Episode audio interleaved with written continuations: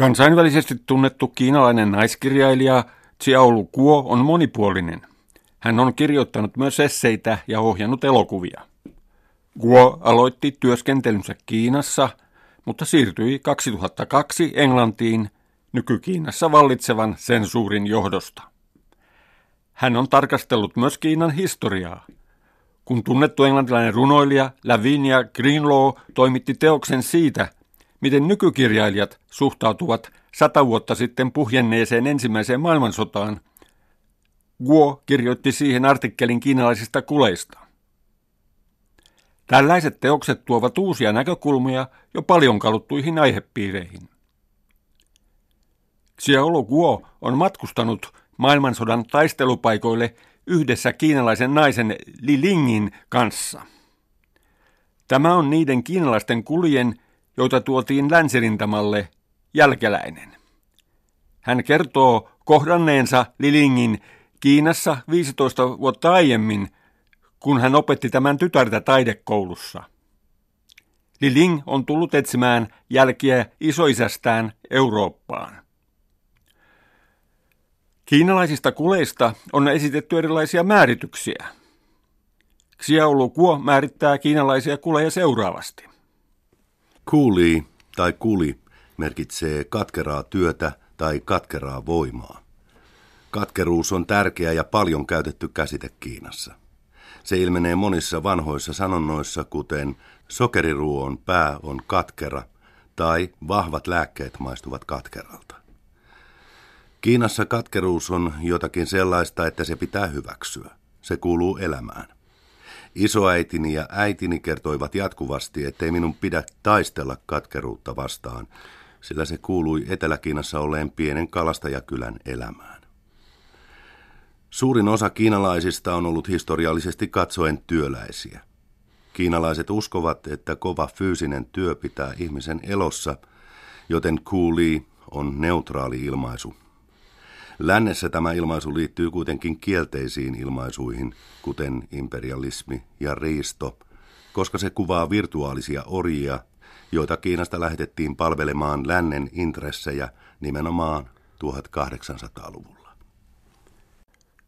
Kun kiinalaisia kuleja työskenteli eri puolilla maailmaa 1800-luvun loppupuolella ja 1900-luvun alussa, voidaan todella puhua globaalisesta ilmiöstä.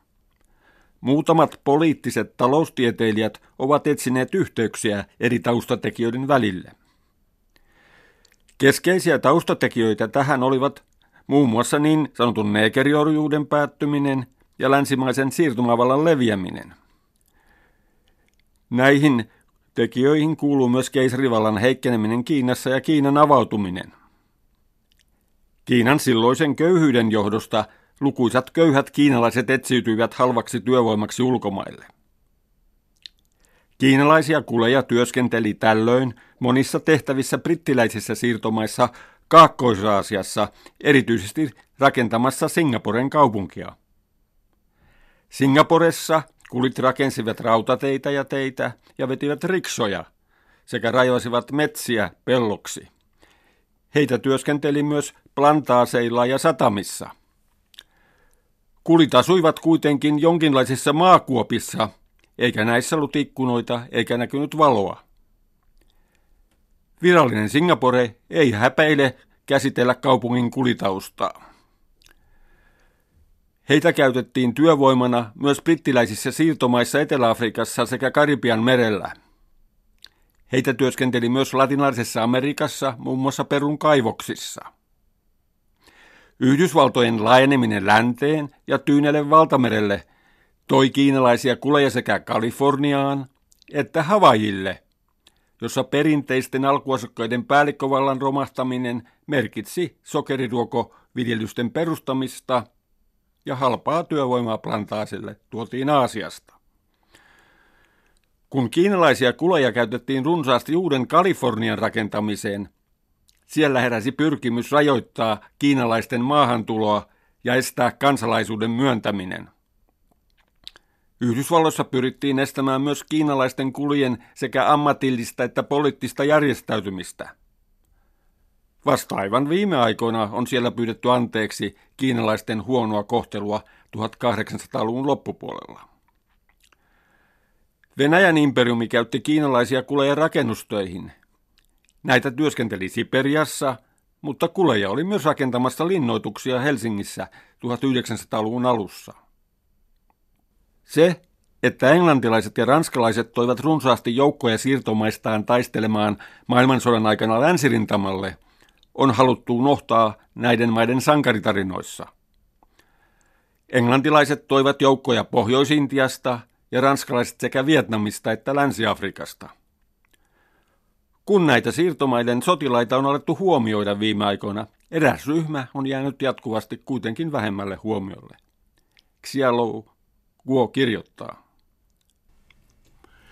Eräs erityinen ryhmä kuleja on unohdettu pitkään. Britannian armeija värväsi 100 000 kiinalaista kulia ensimmäisen maailmansodan aikana, ja nämä lähetettiin Kiinan itäosista Euroopan taistelukentille. Kun sota jatkui Euroopassa ja länsirintamalla tehtiin enemmän tai vähemmän järjettömiä suurhyökkäyksiä, jotka aiheuttivat suurtappioita, katseet kääntyivät jopa toiselle puolelle maapalloa. Sen jälkeen, kun Britannian armeija oli kärsinyt valtavia tappioita Sommen suurhyökkäyksessä talvella 1916, se kärsi pulaa rintamamiehistä ja kääntyi Kiinan hallituksen puoleen. Britteen saarten väkiluku oli tällöin 30 miljoonaa, mutta Kiinassa oli puoli miljardia asukasta, joilla oli vaikeuksia saada elantonsa. Lännessä nähtiin Kiinan suuri väestö pohjattomana työvoimapotentiaalina. Qing-dynastia oli romahtanut. Yli 2000 vuotta kestänyt Kiinan keisarivalta oli hajonnut ja maata vallitsivat keskenään sotivat alueelliset sotapäälliköt. Kiina oli lohikäärme ilman päätä. Se oli kuin nukkuva leijona. Xiaolu Kuo huomauttaa, että monien kiinalaisten mielissä on ajatus, jonka mukaan sota merkitsee laajamittaista väkivaltaa. Niinpä Tang-dynastian aikaisessa Anlusan kansannousussa sanotaan kuolleen 36 miljoonaa ihmistä. Jotkut historioitsijat väittävät, että tämä oli suurin väestöntuho maailman historiassa, sillä se merkitsi kuudesosan maailman väestöstä menehtymistä. Hän viittaa myös 1930-luvun tapahtumiin Kiinassa. Xiaolu Gungin mukaan Eurooppaan lähteneet kulit eivät olleet koskaan aiemmin olleet ulkomailla ja olivat kirjoitustaidottomia. Heillä ei ollut juuri käsitystä siitä, millaisiin tehtäviin he joutuisivat. Pian myös ranskalaiset kiinnostuivat kiinalaisesta kulityövoimasta. Sen jälkeen, kun Ranskan armeija oli kärsinyt suuria tappioita 1917, se värväsi puolestaan 40 000 kiinalaista kulia Ranskaan kaivamaan uusia juoksuhautoja. Sen jälkeen, kun kiinalaisia kuleja oli kulitettu laivoilla kuin tavaroita Kiinasta Eurooppaan, heidän huono kohtelunsa jatkui Euroopassa. Kun kiinalaiset kulit saapuivat länsirintamalle neljän kuukauden merimatkan jälkeen, heidät laitettiin kaivamaan juoksuhautoja ja rakentamaan rautateitä. Työsopimusten mukaan heidän oli työskenneltävä 10 tuntia päivässä seitsemänä viikonpäivänä. Sadistiset aliupseerit opettivat kiinalaiselle työvoimalle sotilaskuria, vaikkeivat nämä olleet sotilaskoulutuksessa. Jos joku sairastui, palkanmaksu lopetettiin, ja mikäli kiinalaiset tavattiin pelaamasta kiellettyjä rahapelejä, he joutuivat vankilaan. Koska lännessä oli vaikea erottaa kiinalaisia toisistaan, jokaiselle kulille annettiin numerotunniste ja heiltä otettiin sormenjäljet. Kuleja ei päästetty sotilaiden kanttiineihin, eivätkä he saaneet olla yhteydessä siviiliväestöön. Heidän oli palattava työajan päätyttyä heitä varten perustettuihin leireihin.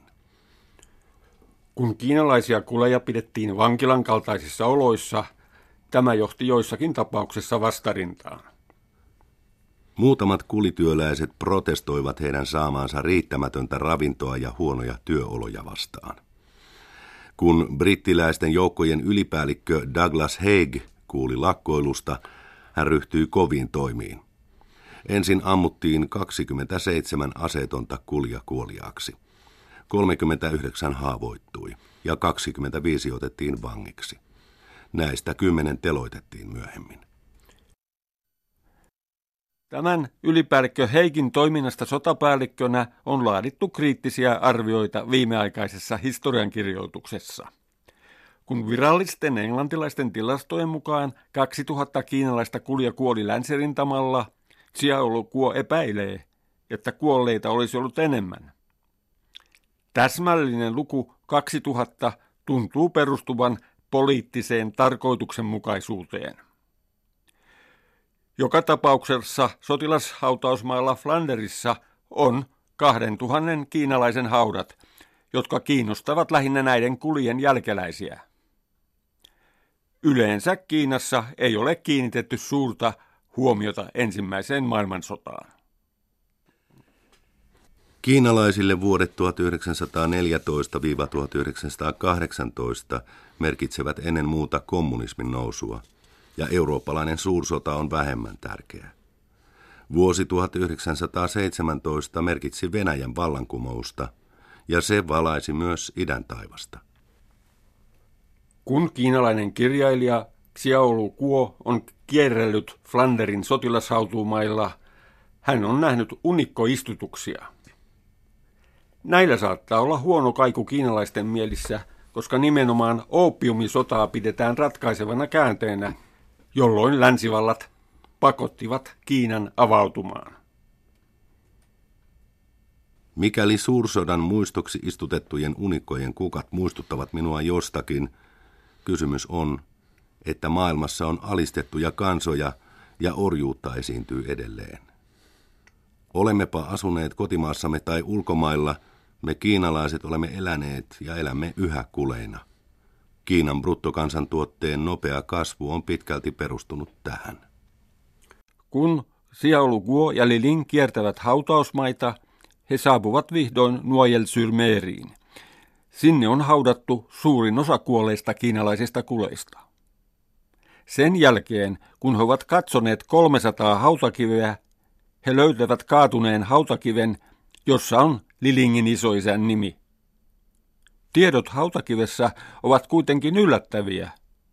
Isoisän kuolin hetkeksi on ilmoitettu tammikuu 1919. Tämä nostattaa esiin kysymyksiä. Kuoliko hän miinakenttien raivauksessa? Vai kuoliko hän nälkään vai yrittikö hän paeta? Joka tapauksessa Liling asettaa ensimmäisen kukkanipun tälle unohdetulle haudalle. Kiinan 1980-luvulla alkanut viimeaikainen vientivetoinen teollistuminen nojautui maaseudulta etelän teollisuuskeskukseen virranneen halvan ja kouluttamattoman työvoiman hyväksikäyttöön. Xiaolukuon käsityksen mukaan tätä voisi pitää modernina kulitaloutena. Nyt tämä kehitysmalli on tullut tiensä päähän, kun työvoima on niukentunut, se on entistä paremmin koulutettua ja kallistunut. Kansainväliset markkinat eivät vedä kuten ennen, ja Kiinaan on syntynyt teollista ylikapasiteettia.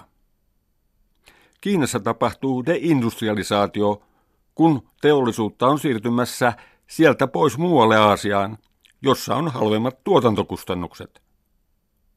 Toisaalta Kiinan pahat ympäristöongelmat ovat tulleet yhä enemmän päivänvaloon ja hallinnolta vaaditaan toimia.